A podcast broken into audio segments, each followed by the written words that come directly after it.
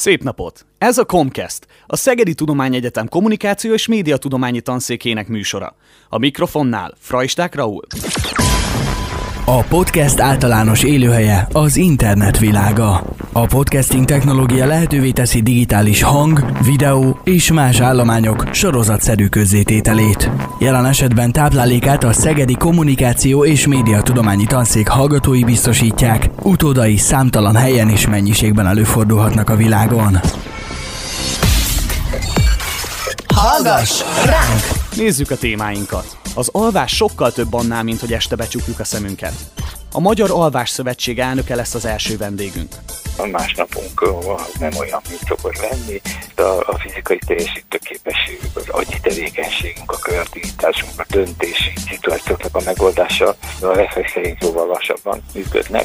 Aztán egy vajdasági lány kanadai kalandjait ismerhetik meg. Hogy a világ legvégén olyannal találkozok, akivel ugyanazon a fesztiválon voltunk egy időben, ez nagyon nagy dolog volt. Majd az adományozásról beszélgetünk. Azt neki nagyon nehéz megmagyarázom, hogy lehet, hogy mondjuk épp a kályhában is jó hely lesz, mert meleget fogadni mondjuk egy kis babának. Végül utána járunk, mitől lett sport a számítógépes játékokkal töltött idő. Itt minden más sportban is, ugyanúgy ebben az e-sportban is. Nyilván nagyon sokszor ki fog kapni az ember, mindig, mindig így van mindenhol, de nem azért kell játszani, hogy nyerj vagy veszíts, hanem azért, hogy fejlődj belőle, és akkor egyre jobb legyen. Ezek a mai témáink. Tartsanak velünk! Indul a Comcast! Ez a Comcast, a Szegedi Kommunikáció és Média Szakrádiós magazinja. Hallgass ránk! Egy egészséges felnőttnek napi hét-kilenc órát kell aludnia.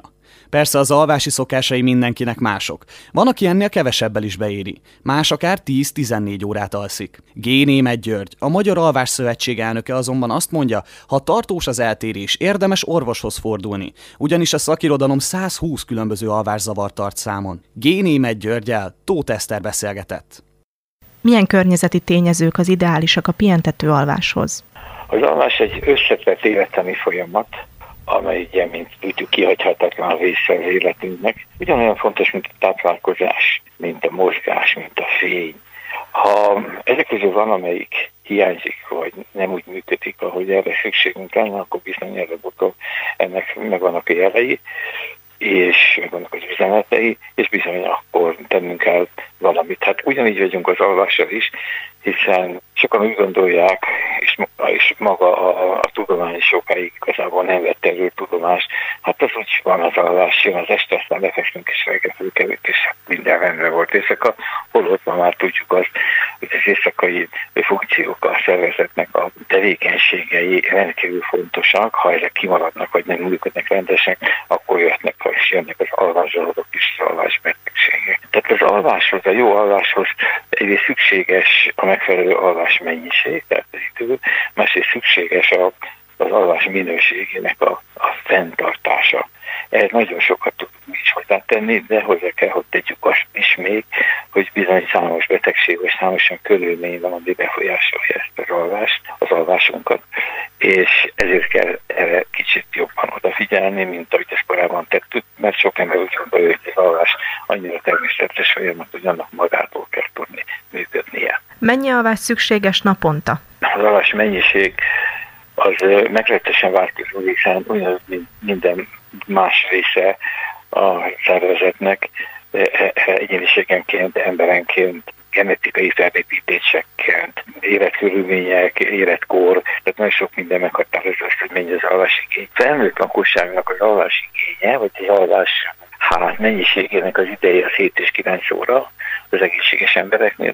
Előfordul, hogy valaki ennél, ennél kevesebben is beéri, vagy ennél jóval többet alszik, mind a kettő egyébként nem biztos, hogy, hogy egészséges, tehát hogyha valaki folyamatosan, tehát hónapokon, akár éveken keresztül nagyon keveset alszik, vagy túl sokat alszik, akkor ennek meg kell vizsgálni hátterét, és meg kell nézni azt, hogy milyennek az oka, esetleg kórosa vagy sem, rendben van-e, vagy sem ez a fajta alvás állapot.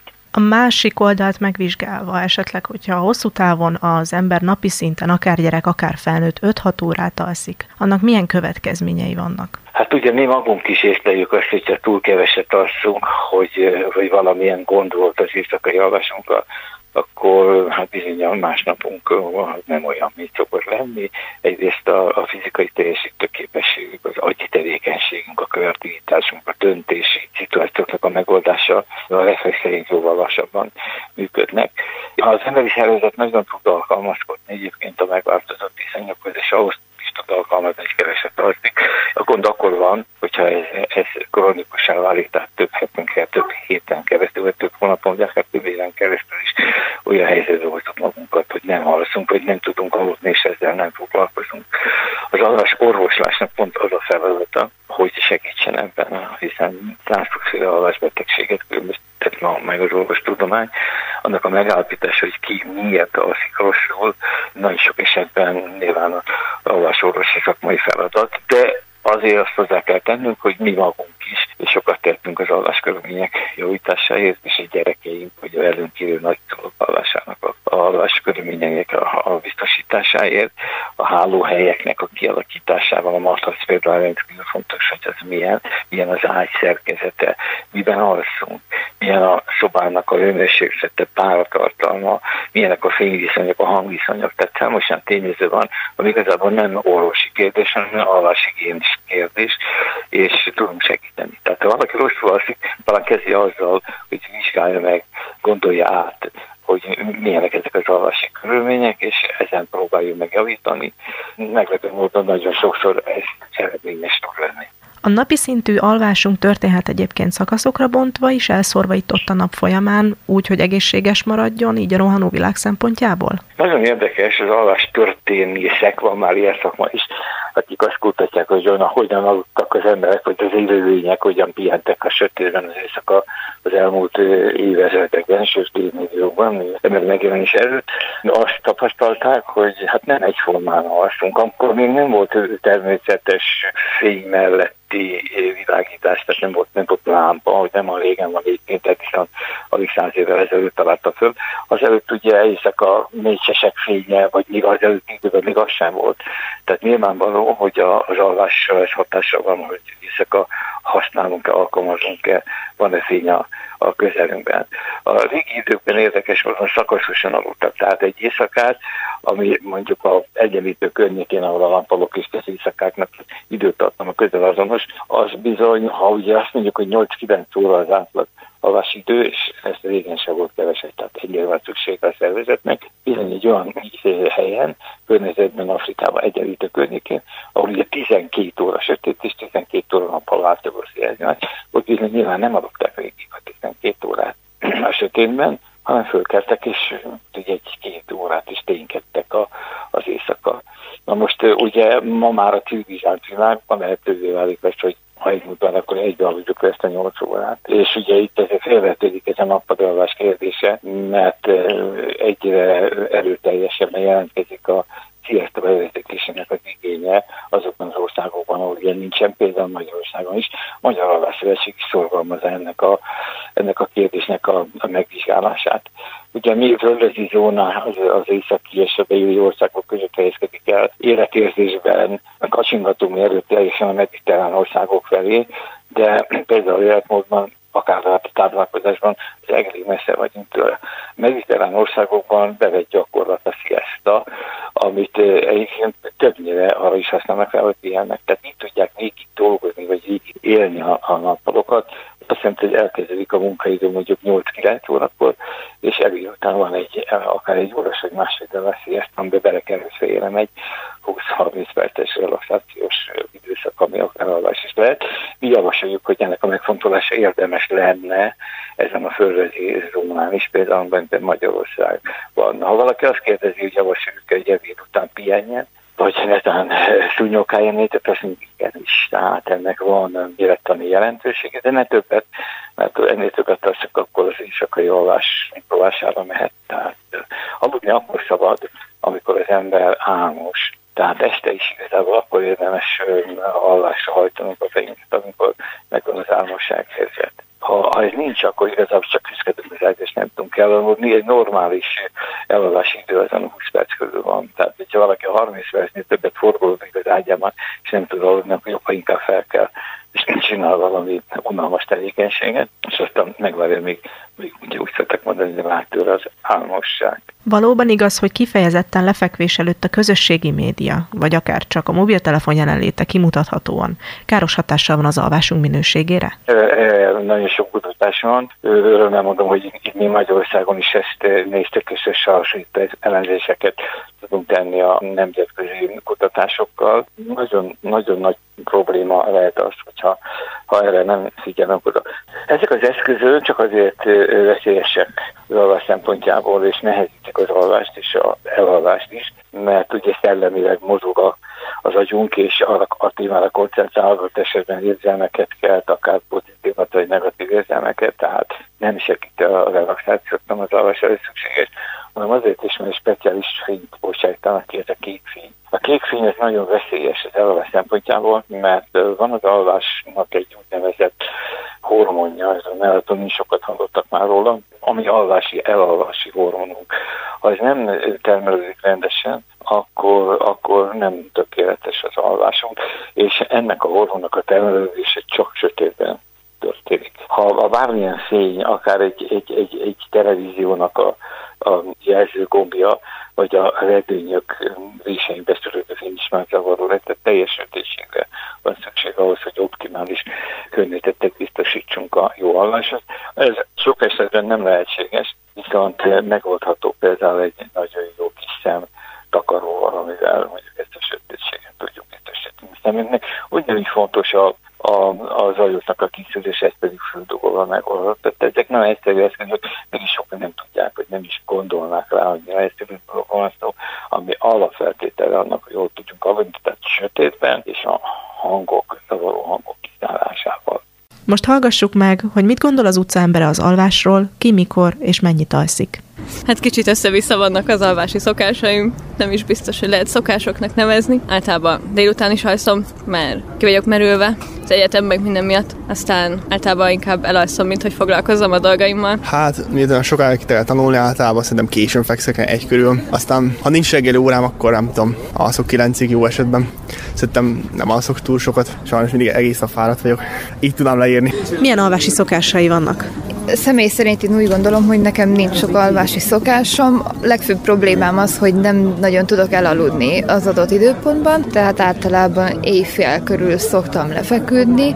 Egyedül akkor tudok korábban elaludni, hogyha nagyon lefárasztom magam. Van, amikor korán fekszem, van, amikor későn fekszem. Eléggé változó egyébként, általában nyáron korán szoktam kelni.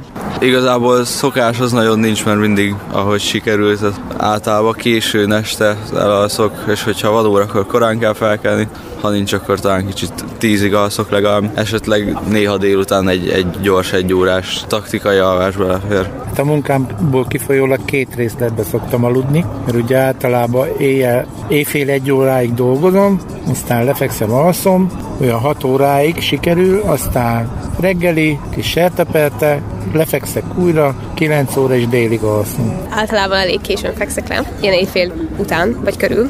Vagy korán kelek, mert ugye mennem kell órára, ilyen hat harminc körül, vagy az egész napot átalszom, hogyha nem kell órára mennem, és általában az ilyen tíz óra alvás is kevésnek mutatkozik, de az lehet, hogy csak már ilyen mentális probléma. Hát tizenegy körülre már elfáradok, és próbálnék elaludni, viszont az agyam folyamatosan kattog, és különböző gondolatok jönnek, úgyhogy nehezen bírok elaludni, úgyhogy van, amikor ilyen hajnalig kettő fél három, mire ténylegesen sikerül elaludnom, és utána általában vagy hatkor, vagy nyolckor kelek, úgyhogy sose érzem magam teljesen kipihennek.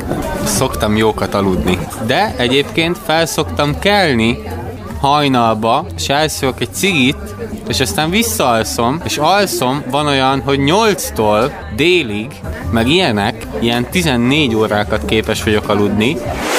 A Szegedi Kommunikáció és Média Szakrádiós magazinja. Ez a Comcast. Hallgass ránk! Most ismerjenek meg egy vajdasági lányt, Viakert Olgát, aki bátran nekivág a nagyvilágnak, majd útja során Kanadában megtalálja a hivatását, a magyar nyelv és a kultúra oktatását, a hagyományok életben tartását. Kóli Kinga interjúja. Felsőhegyről származom, ez egy délvidéki falucska. Már három éve Kanadában élek, jelenleg itthon vagyok, két évig nem jöhettem haza, és, és most végre sikerült, és akkor most élvezem az itthon létet.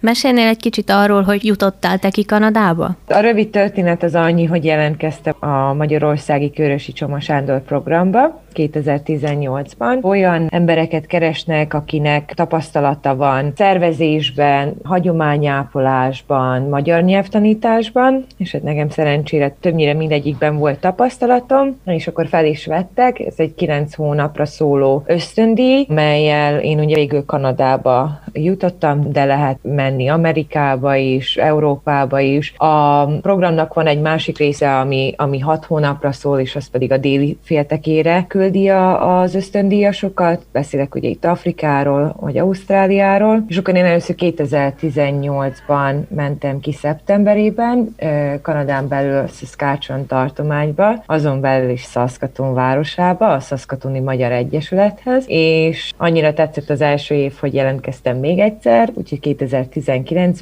őszén is ösztöndíjas voltam kilenc hónapig, és aztán sajnos a pandémia miatt most a program egy kicsit megállt. Mik voltak itt a feladataid? Miket kellett itt csinálnod Kanadában a magyarok között? Szerencsémre egy nagyon-nagyon jó magyar egyesülethez kerültem. Magyar nyelvet tanítottam többnyire. Volt két felnőtt csoportom, meg három gyermekeknek szóló. A gyerekekkel hétvégente találkoztam, akkor ugye magyar nyelvet tanítottam nekik, és ugyanezt a felnőtteknek is. Ez mellett a második évenben alapítottam egy kórust, meg hál' Istennek újraindult a magyar tánccsoport is, úgyhogy ott is részt vettem, mindemellett rendezvényeket szerveztem az egyesülettel, beszélek itt például születibálat, Valentin napi ünnepséget, Mikulást, karácsonyt, az összes ilyen nagyobb ünnepet megünnepeltük, például a gyerekekkel készültünk műsorral, egy-egy rendezvényre, és hát nagyjából ezek voltak a feladataim. Ez egy nagyon szép dolog, hogy ott is ennyire ápolják a magyarságot. Egyébként sok magyar él kint Kanadában? Igen, nagyon sok magyar él kint. Például a mi tartományunkról azt kell tudni, hogy hogy Saskatchewan volt az első, ahova magyarok érkeztek, még az ezernyolcszázas évek végén, és akkor aztán ugye minden másfelé is elindultak. Pontos adatom nincs arról, hogy a mi tartományunkban hány magyar él, de mivel több kivándorlási folyamat is volt, itt beszélünk itt több generációkról, tehát hogy vannak ugye az első generációk, akik mondjuk most konkrétan kimentek, és akkor utána pedig a második generáció az már, akinek a gyerekei ott születtek. Így hát vannak, akik még mai napig is tartják a hagyományukat, vagy valamilyen szinten a nyelvüket, főként ugye azok, akik mondjuk a kilencvenes években vagy ötvenhatban mentek ki, de nagyon sok olyan emberrel találkozni, akinek nagyszülei, dédszülei voltak magyarok, és akkor mondjuk még a vezetékneve magyar,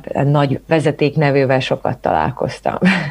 Van-e esetleg valamilyen érdekes történeted azzal kapcsolatban, hogy így meglepetésszerűen találkoztál össze valaki magyarral, akiről nem is tudtad, hogy az, viszont így váratlan helyzetben összetalálkoztatok? Volt ilyen, például British Columbiában voltam, egy magyar ünnepségen, fesztiválon, azon belül is Victoriában, és akkor kint beszélgettünk ott emberkékkel, valahogy nem tudom, valakinek említettem a Malon fesztivált, ami egy Vajdaságban, Oromon van. Egy férfi így odalépett, és hogy hát én ott voltam tavaly, és magyar is volt, meg hogy még ott is volt, tehát nekem ez akkora csoda volt, hogy a világ legvégén olyannal találkozok, akivel ugyanazon a fesztiválon voltunk egy időben, ez nagyon nagy dolog volt, vagy másik sztori az az volt, hogy egy, egy pici falomban voltunk egy, egy fegyverboltban. Nem fegyvert kerestem magamnak, csak a, a fiúkkal mentem, és akkor őket érdekelte. És a lényeg a lényeg, hogy elkezdtünk beszélgetni a tulajjal, és kiderült, hogy az ő nagyszülei is magyarok voltak, ezen belül is Vajdaságból. Az ő anyukája még élt, kilencven év körüli lehetett, és annyira megörült, hogy fölhívta az anyukáját telefonon, hogy itt egy magyar lány, és hogy akkor beszéljünk, és akkor egy pár szót tudod a néni, tehát hogy ő már ugye második generáció volt, nem emlékezett ő már annyira magyar nyelvre, meg már ugye nem is volt neki kivel használnia, de tudott számolni, meg köszönt, meg megkérdezte, hogy hogy vagyok, és ezt is nagyon-nagyon jó élménynek találtam, hogy a legeldugottabb kisfaluba is tudsz találkozni magyar származásúakkal. Erre szokták mondani, hogy hát kicsi a világ. Ugye említetted az előbb, hogy te gyerekeket is tanítottál. Mennyire nyitottak ők arra, hogy ők befogadják ezt a magyar kultúrát? Szerintem a legkisebbek, és mondjuk a tizennégy-öt éven felüliek azok, akik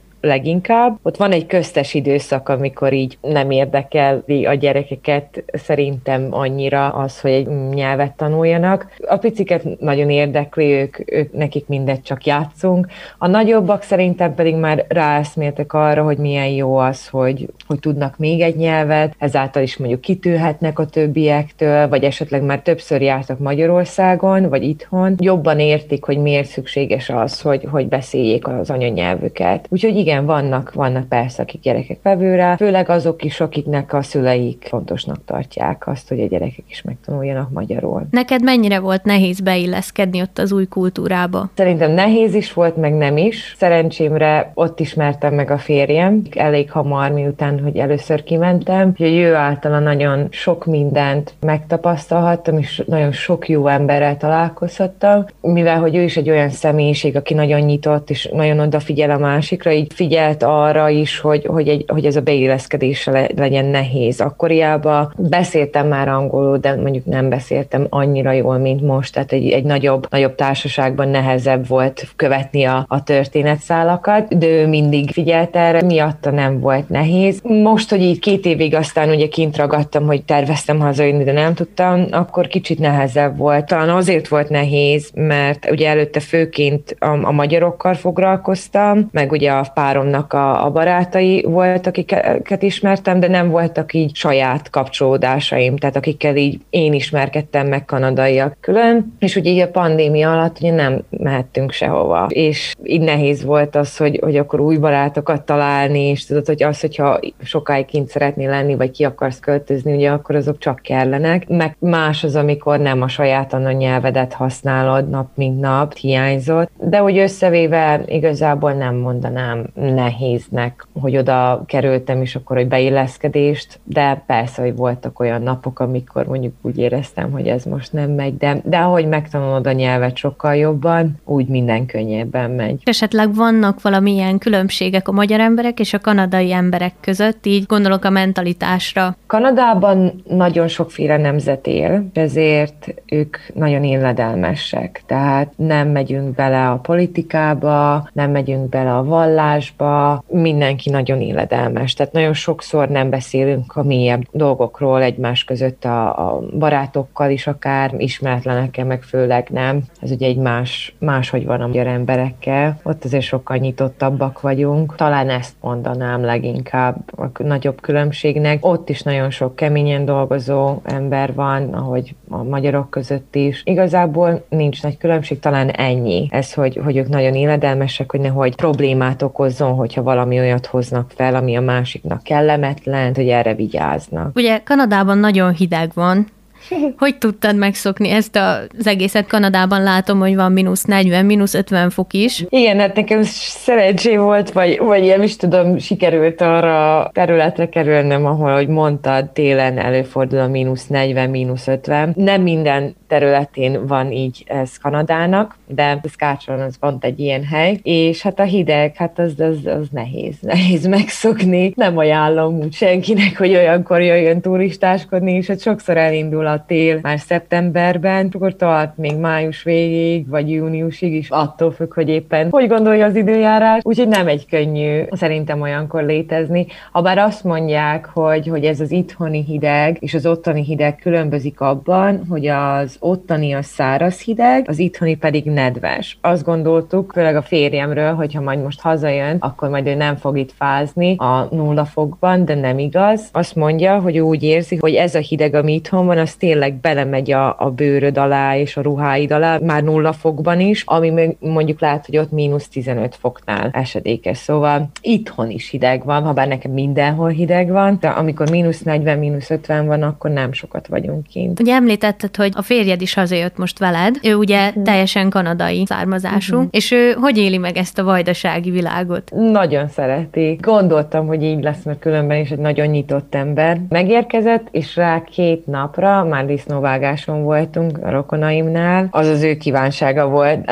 Egyébként már Kanadában is voltunk egy-két disznóvágáson. Tehát nagyon szereti, nagyon érdekes azt látni, hogy ő hogy látja a mi, a mi vajdaságunkat, a Szerbiát, meg hát majd tervezünk ugye Magyarországot, országra is menni, és olyan dolgokat értékel, amit mi mondjuk alapvetőnek veszünk, és például ilyenekre hívta fel a figyelmem, hogy hát nálunk betonból van az út, hogy ez mekkora dolog, mert hogy kint Kanadában olyan drága, tudod, a, a beton, és hogy, hogy ez milyen nagy dolog, vagy amikor elmentünk egy-egy étterembe, és akkor ott, ott is szépen minden, ahogy fel vannak itt építve az éttermek, és hogy hát ezek otthon ott Kanadában nagyon drága éttermek lennének, már csak azért, ahogy kinéz, és nagyon szereti, most lehet, hogy még egyszer ide is költözünk, mert nagyon tetszik neki. A Felsőhegyi Önkéntes Központnak te is elég aktív tagja voltál, úgy, hogy igen. Kezdődött neked ez az önkénteskedés? Gyerekkoromban kezdődött, szerintem hat-hét éves lehettem, és akkor itt Felsőhegyen már akkor volt ilyen, hogy arat ünnepség, birkanyíró ünnepség, akkor a szomszédunk, ő, ő volt a szervező, és akkor valahogy én is oda keveredtem.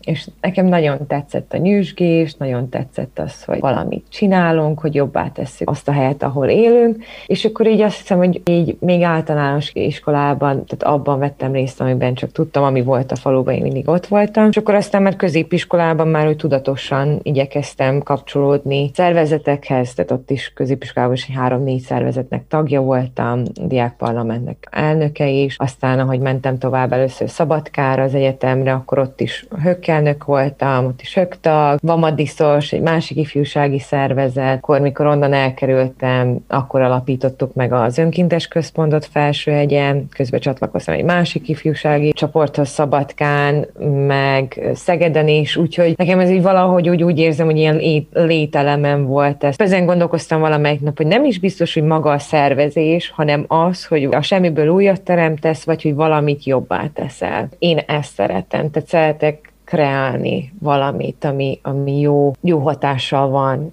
a közösségre. Úgyhogy hát így indult talán azt hiszem a, az a szervezés az életemben. Ja, van ez a Vajdasági Szabadegyetem, ott is tag vagy, igaz? Most már nem, mert ugye, hogy így messzin élek, és nem könnyű hazajönni egy-egy rendezvényre. A Vajdasági Ifjúsági Fórum szervezi, a WIFO, és ugye annak voltam tagja tizenhattól, vagy öttől tizenkilencig, és akkor a Vajdasági Szabadegyetem ugye nyaranta szokták megszervezni itt Vajdaságban, Kishegyesen, és hát én négy évig vettem részt a szervezésében. És hogy néz ki ez a Szabad Egyetem? Talában szerdán indul a résztvevőknek, és lehetőség van ugye ott alvásra, tehát hogy úgy is csináljuk, hogy a résztvevők ott tudjanak aludni. Nagy hangsúlyt fektetünk előadásokra, amik értéket adnak át a, a hallgatóknak, olyasmit, amit talán az egyetemen kerelít, vagy formális oktatás keretein belül nem tudnának megkapni. Például egy évben a Szabad Egyetem az a vállalkozásról, a vállalkozás indításról szólt. Emellett csoportjátékok is nagy részben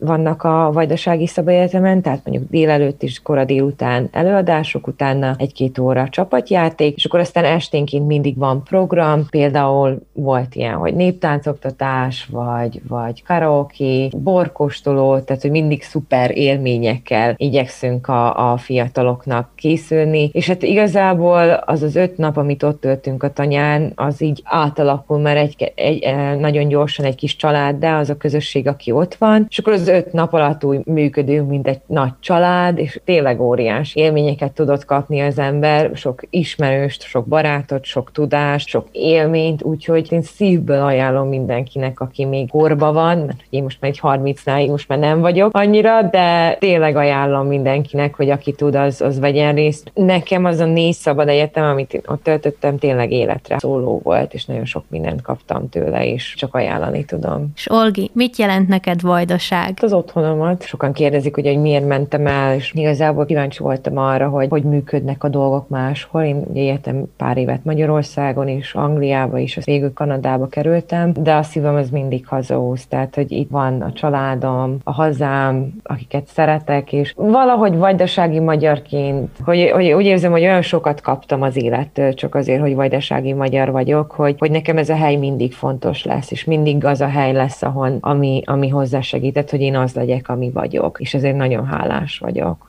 annak, aki nem is innen való, annak ajánlom, hogy jöjjön el egy kicsit hozzánk, és, és nézzen körül, és tapasztalja, mert nagyon sok látnivaló van, amit lát, hogy nem látsz a turisztikai képeken, de maguk az emberek nagyon sokat tudnak adni. Ez a Comcast, a Szegedi Kommunikáció és Média Szakrádiós magazinja. Hallgass ránk!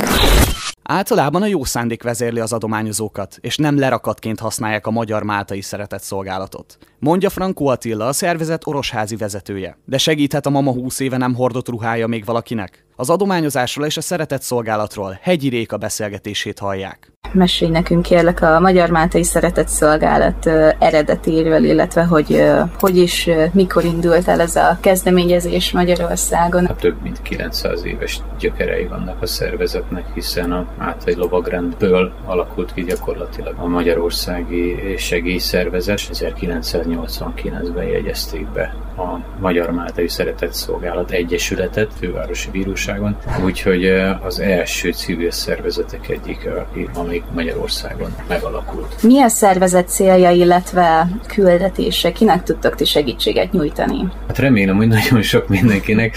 A, a jelmondata gyakorlatilag kilencszáz éve egy is ugyanaz, a hitvédelme és a szegények szolgálata, és nyilván az idők folyamán ez picit megváltozott. Ezt a lovagrendet tényleg úgy kellett elképzelni, hogy ezt lovagok tartoztak ebbe bele, és elsősorban a zarándokoknak a védelme, meg hát egyéb elesett embereknek a védelme volt az ő feladatok, és régen ezt karddal is védték, ugye most már teljesen más eszközökkel harcolnak, de megmaradt a hitvédelme, és megmaradt ugyanúgy a keresztény értékrend, mint az egyik legfontosabb erkölcsi norma, és emellett a rászorulók, vagy a szegények megsegítése az a, az a fő cél, tehát ez, ez, ez kilencszáz éve ugyanaz is, ez valószínűleg nem is fog megváltozni ez a történet, csak mindig más-más eszközökkel fogunk tudni ennek a jelmondatnak a szellemében dolgozni. Általánosságban véve az ünnepek befolyásolják el hozzátok beérkezett adományok mennyiségét, illetve van egy, van egy olyan észrevételet, hogy ilyenkor, például húsvétkor, karácsonykor, ilyen ünnepek alkalmával az emberek szívesen sebben adományoznak, vagy több embernek eszébe jut az, hogy akkor most segíteni szeretnék valakin. Persze, látjuk, érezzük, nagyon sok segélykérő levelet kapunk, de egyébként megnő az adományozási kedv is. Lehet, hogy az idő is rájátszik, vagy egyszerűen az, hogy ilyenkor többet gondol az ember a családjára, többször lát az ember, vagy többször fut bele segítségkérésbe, mert mondjuk a karácsonyi ünnepkör közé tartozik az ajándékozás is, most már ez már nagyon-nagyon régóta így van, akkor ugye mindenki másnak, mondjuk esetleg a családtagjén kívül az is eszébe juthat, hogy akkor azoknak az embereknek, akiknek esetleg nem jut, vagy ők nem tudják megvenni, akkor valamilyen úton módon segítsen. Nagyon sokan egyébként az időjárás miatt is aggódnak. Amiatt is eszükbe jutnak a, a rászoruló embereknek, inkább a hajléktalan emberek, akikkel foglalkoznak, hiszen ők is érzik a saját bőrükön, hogy mondjuk sokkal hidegebb van, és nem jó az utcán lenni. Valószínűleg látnak egyet az utcán, eszükbe jut, hogy fú, most neki milyen lehet, akkor beindul bennük egy ilyen segítő szándék, és ez esetben is kereshetnek minket. Tehát ha máshogy nem, akkor így is lehet segíteni. Habár az emberek nagyon szeretnének nyilvánvalóan segíteni, aki egy ilyen szervezetnek adományoz, annak az a célja, illetve az a belső motivációja, hogy ő segíteni akar, viszont hallani olyanokat, hogy esetleg az emberek úgy próbálnak segíteni, hogy tárgyi adományozáskor nem feltétlenül megfelelő dolgokat adományoznak, tehát volt-e valami ilyen tapasztalatod ezzel, ilyen horror sztorik, hogy, hogy Valami, valami olyat próbáltak nektek odaadni az emberek, ami, ami abszolút használatlan. Ezt nehéz kiszúrni, mert hogy egyrészt van aki, van, aki tényleg szeretne adni, és szívből ad. Nagyon sok esetben futottunk bele mondjuk ruhaadományokkal, olyanban, hogy én mondjuk nem szívesen adtam volna tovább, mert úgy ítéltem meg, hogy nem alkalmas arra. De ezt nagyon nehéz megítélni, mert mi van akkor, ha az ember, aki adta, ő még úgy ítéli meg. Ez így nehéz. Azért az nagyon ritka, hogy valaki lerakatnak használja mondjuk a szeretetszolgálatot. A szándék az szerintem az esetek legnagyobb részében nemes. Lehet, hogy valaki számára az, az még értékkel bír. Sőt, biztos vagyok benne, hogy az esetek nagy többségében meg nem szívesen dobnak ki mondjuk olyan ruhát, ami nagyon régen volt használva, de nagyon jó állapotú, mert hogy valamelyik szeret. Volt. Uh-huh. És ilyenbe viszont sokszor futottunk bele, nem szívesen dobja ki, ő szeretné, ha jó helyre kerülne, de közben mondjuk azt mondja, hogy az édesanyja vagy az édesapjája volt, aki időközben elhunyt, és ezek a ruhák ott maradtak teljeső állapotban, igen, nem csak mondjuk lehet, hogy húsz éve voltak bent a szekrényben, és tényleg teljesen jó állapotban vannak, de egyszerűen annyira régiek, olyan anyagból vannak, amit nem feltétlenül fognak kiválogatni. És aztán a másik oldalról meg, meg, meg van olyan, hogy persze utána van, aki elviszi egyébként azt is, csak mondjuk nem mindegy, hogy mire használja. Mert ahol mondjuk nagyon-nagyon nagy a nyomor, vagy egyik napról a másikra élik az életüket, ott például be fogják dobni tűzre. És akkor persze, hogy nem szabad, meg nem mindegy, hogy mit éget el az ember, de ahol a szükség ekkora úr, akkor ott mondjuk ezeket a dolgokat is elviszik, és akkor utána bedobják a tűzbe, de akkor meg hogy van az, hogy, hogy az ember, aki behozta, azt szeretné jó helyre kerülni. Igen, a jó segítség az, az, az nagy dilemma. De mondhatom ezt igazából személyes dilemmának is, tehát, hogy, hogy ja, persze, nehézséget okoz az sokszor, hogy, hogy ezzel mit kezdjek, hiszen a fe, felajánlás nemes, a szándék jó, én ahogy mondjam azt, arra, tehát majd én nem ítélem meg, majd, majd, majd megítéli az ember, akinek esetleg adnám, vagy megnézi, hogy neki ez tetszik-e, vagy szívesen vállalná, de, de nyilván amikor érkezik egy adományozót vesz, hogy de jó helyre menjen, az azt neki nagyon néz megmagyarázom, hogy lehet, hogy mondjuk épp a kályhában is jó hely lesz, mert meleget fogadni mondjuk egy kisbabának, aki mondjuk olyan nehéz körülmények között él, de még nem tehet semmiről. A szeretetszolgálatnál töltött éveid alatt van egy olyan, vagy több olyan momentum, ami így nagyon megmaradt neked, akár azért, mert nagyon szívmelengető volt, vagy egyéb okai vannak? Van-e, van-e ilyen kedvenc emléked, úgymond? Elég sok ilyen emlékem van. Végignéztem a folyamatot, ahogy egy eleve segítségre szoruló család egy nagyobb segítségre szoruló fiúnak hozott egy biciklit. Piszok messziről kellett neki minden nap bejárni a városba, iskolába, és ez a eleve segítségre szoruló család hozott egy bringát, és ott a legnagyobb fiú tanította meg emes srácot egyáltalán biciklizni, tehát hogy, hogy abban, egy, abban egy nagyon-nagyon őszinte segítség volt, és még, még nem csak az, hogy én adtam most valamit, hirtelen adtam egy tárgyat, amire nekem nem volt szükségem, és ezzel most megveregettem a saját vállam, hanem ott még a nagy fiú, nem is tudom, napokig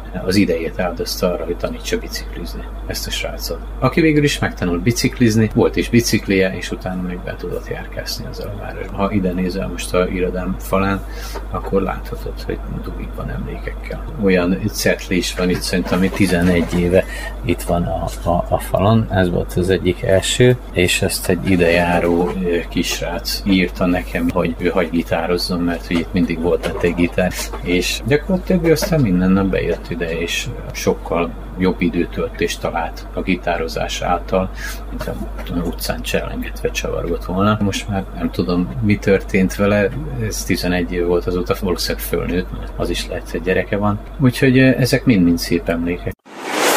A Szegedi Kommunikáció és Média Szakrádiós magazinja. Ez a Comcast. Hallgass ránk! Sokan csak időpocsékolásnak gondolják a számítógépes játékokat, míg egyre többen már sportként tekintenek rá. Péceli Zsombor szegedi egyetemista magát félprofi játékosnak mondja, aki versenyeken is részt vesz. Szeg Dorottya beszélgetett vele az e-sportról, a játékokról, és arról, hogy meg lehet élni abból, hogy valaki profi szinten játszik, vagyis e-sportol. El tudod nekünk mondani, hogy mi is az az e-sport? Lényegében különböző olyan videójátékok, amiket versenyszerűen üznek az emberek. Ebben egész sok pénz van, egész sok szponzor is áll ugye az e-sport mögött, különféle játékok vannak, tehát többféle e-sport is van, pár legnagyobb mondjuk egy LOL, egy cé es gó, talán FIFA, ilyenek, és akkor ebben ugyanúgy versenyeznek az emberek, mint más sportokban, vannak versenyek, vannak edzők, vannak edzések. És ennek te melyik területén játszol? Alapvetően lolozok, ez a League of Legends, mármint egy e-sport szinten, más játékokkal, így a barátokkal nyilván szoktunk ezt játszani, azt ugye nem feltétlenül lehet e-sportnak nevezni. A League of Legends-ben vagyok egy olyan mondhatni fél profi szinten, ugye játszottam többször magyar bajnokságon, Balkánligában és hasonló versenyeken, ezt ugye fél komolyan csinálom, tehát inkább egyetemezek és társai. És ezen kívül még milyen versenyeken vettél részt, amit most felsoroltál, hogy van ilyen nagyon rangosabb, vagy több rétűbb? Hát elég sokféle verseny szokott lenni. Volt most egyébként egy ilyen egyetemi kupa is, Van igazából két nagyobb szervezet Magyarországon, az az Enges, meg ez a Hunesz, és akkor ezek szerveznek országos bajnokságot lényegében, mind a kettő szervez, és ezokon is mindig szoktam indulni, amilyen csapatokkal épp összeállunk. Ez egy kisebb probléma talán a magyar LOL színben, hogy nem folyamatosak a kupák, és akkor ezért elég sok csapat csak kupákra áll össze, aztán megint szétesik, nem játszanak együtt, és így váltogatják egymást nagyjából az emberek kicsit, hogy éppen melyik ötös hogy áll össze, és akkor ugyanaz a mondjuk huszonöt ember nagyjából mondjuk így forog a magasabb szinteken, néha bejön egy-egy új arc. Említetted, hogy most volt egy egyetemi verseny, ezt ha jól tudom, novemberben rendezték, és Lokál Híró Túra neve. Lényegében az ország talán nyolc egyeteméről jöttek csapatok, és aztán azok mérkőztek meg egy országos bajnokságban. Tehát először mindenhol egy helyi csapat, egy helyi versenyen kijutott. Mi a Szegedi Tudományegyetemet képviseltük. Hát aztán sajnos az elődöntőben egy nullás vezetésről kettő egyre fordítottak ellenünk, de azért a harmadik helyért még játszunk, és azt próbáljuk megszerezni. Mi a legrangosabb verseny, amit egy e-sportoló elérhet életében? Például a League of Legends-ben a világbajnokságot mondanám annak mindenképpen. Más sportágokban is vannak hasonlóan nagy versenyek, Dotában az Invitational, cé es gó-ban különböző majorok, de itt LoL-ban egyébként, hogyha már egy európai ligába, egy el e cé-be be tud jutni valaki, az nagyon-nagyon jónak számít, és kifejezetten jó megélhetést biztosít, mondjuk úgy, mert tényleg egyre több pénz van ebben. Fel van építve nagyjából minden kontinensre, megvannak a legjobb ligák, Európában, Amerikában, illetve külön vannak régiók, itt mondjuk Korea, meg Kína. Aki ezekben a top ligákban ott tud lenni a saját kis kontinensén vagy területén belül, az, az mindig nagyon jó, jónak számít már. Akkor ez az egész e-sportolás, ez nem csak egy hobbi, hanem lehet belőle igazán nagy karrier is? Persze, igazán nagy karrier is lehet belőle, illetve úgy, mint más sportokban, itt is kezd az a trend látszani, hogyha ezt minél hamarabb elkezded, igazából annál jobb esélyeid vannak. Tehát mondjuk, hogyha valaki elkezdi ezt az egészet tizenöt-hat évesen akár, vagy csak húsz évesen, akkor kicsit már nehezebb neki, mint hogyha még valaki ezt akár persze tíz évesen elkezdi, még akkor is, hogyha egy-két játékot nem lehetne tíz évesen játszani, de most ez egy részletkérdés, mert azért eléggé nehéz ugyanúgy ezekben is felfejlődni egy bizonyos szintre, ami után már csapatokba kerülhetsz. Tényleg bármi más sportban is ugye megvannak ezek a ranglétrák nagyjából, hogy helyi kupákon játszol, aztán mondjuk már egy megyei, aztán esetleg egy országos megmérettetésbe veszel részt. Ugyanígy itt is megvannak ezek a lépcsőfokok, és ezeket lényegében meg kell mászni. Ezt nyilván érdemes minden előbb elkezdeni, hogyha valaki nagyon komolyan szeretné venni. És te ezt hogy építetted fel, hogy most eljuss idáig, hogy ilyen versenyeken vegyél részt? Picit későn kezdtem, mondjuk, de az egész e-sport még valamennyire um, kiforratlan volt. Talán nyilván ez egyébként egy újabb dolog, szóval ez még fejlődik. Tehát bizonyos szempontból mondjuk Magyarországon nincs még ez úgy kiépítve, mint mondjuk egy,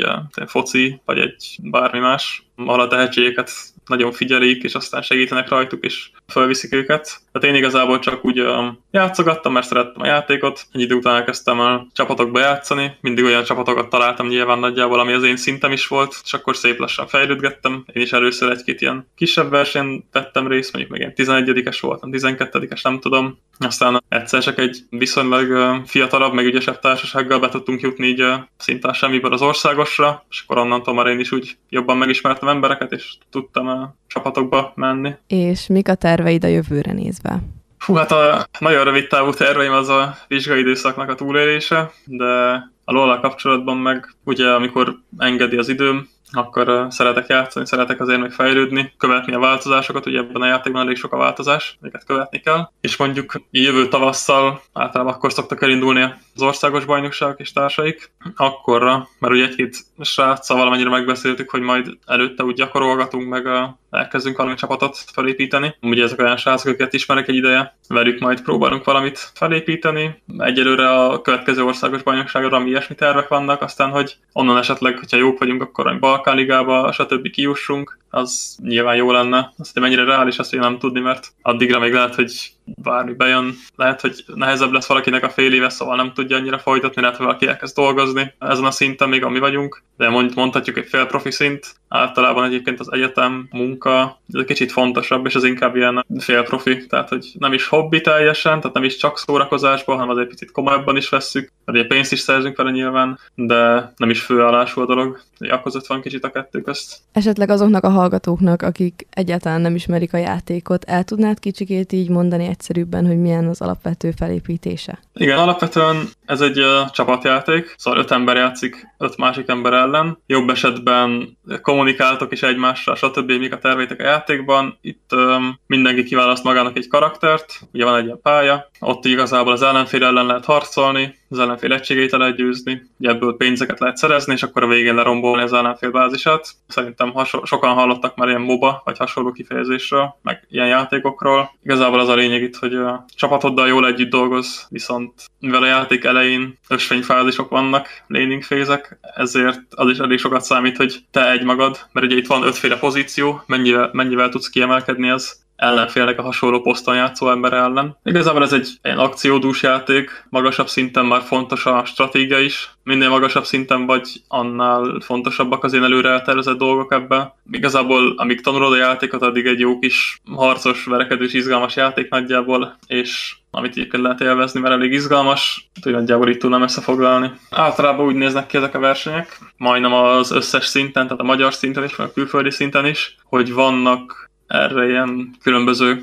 kvalifikációs, tehát nyílt kvalifikációs tornák, ahol szinte bárki nevezhet, és aztán onnan általában a legtöbb csapat tud megküzdeni azért, hogy bekerülhessen egy ligarendszerű versenyre, tehát az országos bajnokság, a Balkán liga, a Spanyol liga, például Európa föl van bontva több részre, ugye Balkán régió, aztán nagyobb országok kaptak saját régiót, Németország, Franciaország, Spanyolország, és ott mindenhol egy olyan liga megy, mint mondjuk a foci en bé egy vagy hasonlók Magyarországon, tehát ott mindenki játszik mindenkivel, általában nyolc-tíz csapat, és Magyarországon is így szokott lenni egyébként, és ezekre lehet mindenféle kieséses versenyeken bejutni, tehát általában így szokott ez kinézni, hogy kieséses versenyeken tudtok bejutni, aztán egy ilyen ligarendszerűbe, ami azért is fontos a ligarendszer, mert ugye akkor minden héten meg lesz, megvannak, hogy hol, mikor vannak a meccsek, hol lehet ezt nézni, hol a, hol a közvetítés, különböző szekciókat be tudnak építeni, meg a reklámokat és társaikat, nyilván ugye a szponzorok eléggé fontosak, abban mindig ugye a pénz, amiből a versenyzőket is ki lehet fizetni, de egyébként az állam is, ha jól tudom, akkor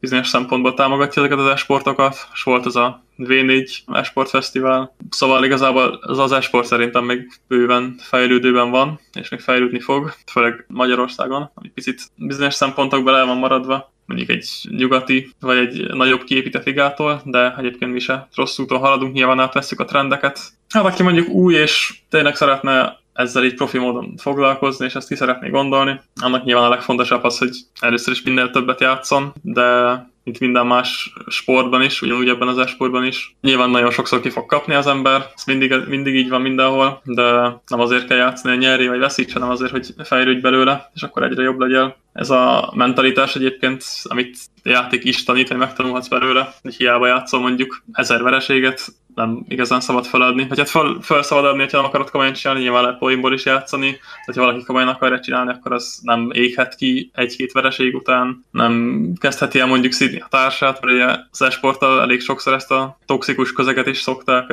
kicsit, főleg a LOL-lal egybehozni, de mert egyébként a játék az picit maga a ranglétrán való játék, az kicsit sugallja is ezt, hogy ugye nagyon nyerni kell, látod így a számokat, jaj, most vesztettem, megy le az élőpontom úgymond, vagy a rankom, és akkor jó, azt vissza kell nyerni, kicsit ilyen tilt faktor is benne van, mint bármi más játékban is. Hát ezeket bírni kell azért, nem szabad az embernek elveszteni a fejét, illetve egyébként aki most kezdi el a játékot, annak az is elég sokat segíthet, hogy van nagyon sok ilyen weboldal, illetve nagyon sok akár csak YouTube-os tananyag, amiből lehet tanulni. Ha bárkinek bármi kérdése van, akkor nagyjából ennek utána lehet járni, ami azért sokat segít. Ahhoz képest, mint mondjuk, amikor meg én kezdtem, akkor nem volt olyan túl sok oktató jellegű videó, tananyag, bármi. És szerinted egy játékosnak méri meg jobban, hogyha beáll egy csapatba, és elkezd profi szinten játszani, vagy hogyha inkább streameli, élőben levetíti azt másoknak, ahogy ő játszik, miből nyer több profitot? Na, ez egy nagyon jó kérdés egyébként. Ez szerintem teljesen emberfüggő, van, aki sokkal jobban versenyző alkat, van, aki, van akinek úgy uh, jobban áll az, hogy szórakoztat, mert tényleg a streamelés ugye elsősorban persze az is fontos lehet valakinek, hogy jól játszon, és azért kezdjék el nézni, de egy idő után minden streamer azért abból fogja nézőt szerezni, hogy szórakoztató, amit csinál, azért nézik az emberek, hogy szórakozzanak. Persze vannak a profi játékosok, akiket szinte csak azért is néznek már, hogy lehet tőlük tanulni. Szóval általában egyébként a nagyobb streamereknek is egy bizonyos alaptudása megvan, és akkor nekik ez a lehet tőlük tanulni, de egyébként közben szórakoztatóak is, ez, ez így a stílusuk kicsit a legtöbbnek. Ez egy jó kérdés egyébként, tehát a, hogyha tényleg nagyon ki tudja magát nőni az ember streamerként, ami ugyanúgy nagyon nehéz, mert egyrészt sokat is kell csinálni, nagyon konzisztensen, mindig mondjuk hétről hétre legalább négy-öt streamet, vagy valamennyi streamet le kell nyomni, ott foglalkozni kell azért a nézőkkel is, foglalkozni kell valahogy azzal, hogy felépíts egy közösséget. Kicsit más, más a kettő, ha meg ugye elmész egy csapatba, akkor lényegében azzal a két dologgal foglalkozol, hogy a saját játékod egyre jobb legyen, illetve hogy a csapattal minden jobb eredményeket érjetek el. Tehát tényleg ott, ott meg egy ilyen eredménycentrikusság van. Ez a Comcast, a Szegedi Kommunikáció és Média Szakrádiós magazinja. Hallgass ránk!